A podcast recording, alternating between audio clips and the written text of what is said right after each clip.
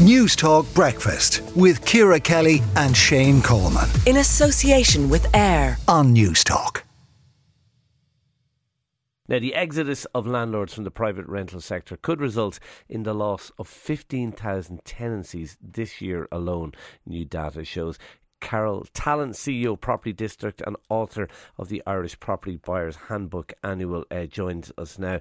Carol, it seems like many, many landlords are in a serious rush to get out of the market at the moment.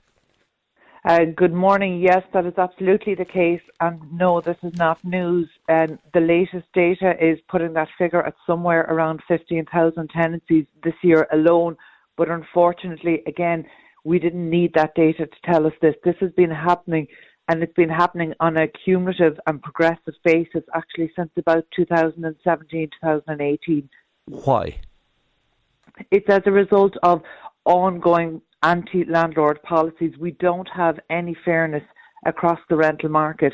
And I, I suppose one of the most frustrating things is that land, the landlords um, are, are not achieving any balance of fairness, but it's not benefiting the tenancies. So these uh, weak policies that are designed to be popular uh, and responding to populist notions uh, because the housing market has become so politicised, it's not even doing that job because uh, tenants uh, are not happy. And Carol, specifically, what policies are, are, you talking about? I mean, are there a couple that landlords look at and go, "I this, this is this is the straw that broke the camel's back"? Well, taxation, absolutely for sure. But taxation was always the moment, there, was it not? I mean, that's not a new thing. Well, it has been getting cumulatively, cumulatively worse, and and um, there's there's a huge unfairness in the marketplace when you consider we have private landlords, one-off landlords, you can call them mom and pops, um, and we have institutional landlords. Now, both are vilified equally, and, and that not, that's not right on either footing. Um, but actually, the tax treatment of both is very different. So, private landlords um, who might have, uh, which we know from the Residential Tenancies Board um, data, we know that the vast majority, so more than 80% of landlords in Ireland own uh, no more than two properties, and the vast majority of them own only one property. So these are not affluent people with big property portfolios. These are people who might have one to two properties, and it's their mechanism of saving for their pension. You know, perhaps they're self-employed.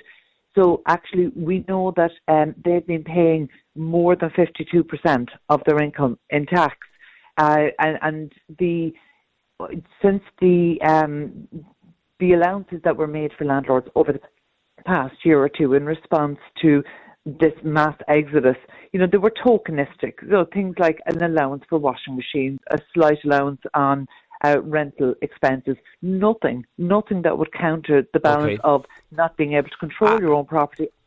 And look, you make a very compelling case as to why so many landlords are leaving the market. There is another side to the argument, and it's it's maybe it's a more anecdotal um, argument, but I think everybody knows stories of landlords who, let's be honest, have taken the mick, who are citing various reasons for needing to uh, evict tenants and then re-renting the property at you know 50% higher rent. That there is a lot of landlords as well. I, am not saying a majority I'm not saying all landlords but there's a lot of landlords who are um, uh, who are riding roughshod over the regulations.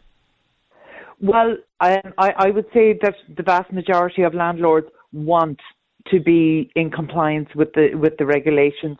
People don't set out to, to breach regulations, but I, I, absolutely take your point that yes, there are some who are finding ways around like the regulations that are that are causing harm to them. But I would bear in mind that we have a we have a ban on increasing rents. Even before the eviction ban, we had a ban on increasing rents more than two percent. But yet, with inflation running uh, between seven and eight percent.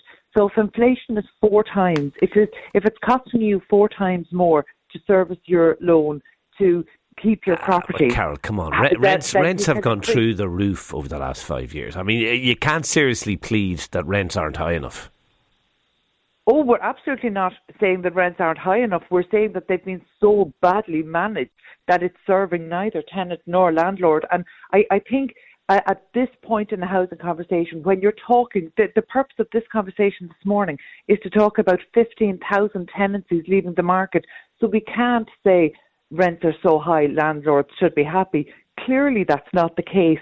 clearly high rents aren't keeping landlords in the market because actually those high rents are also linked to high mortgages, Carol- exceptionally high taxation, with the highest landlord taxation in Europe. Okay, Carol. So that Ta- just doesn't make sense. Carol Tallon, CEO of Property District, author of the Irish Property Buyers Handbook Annual.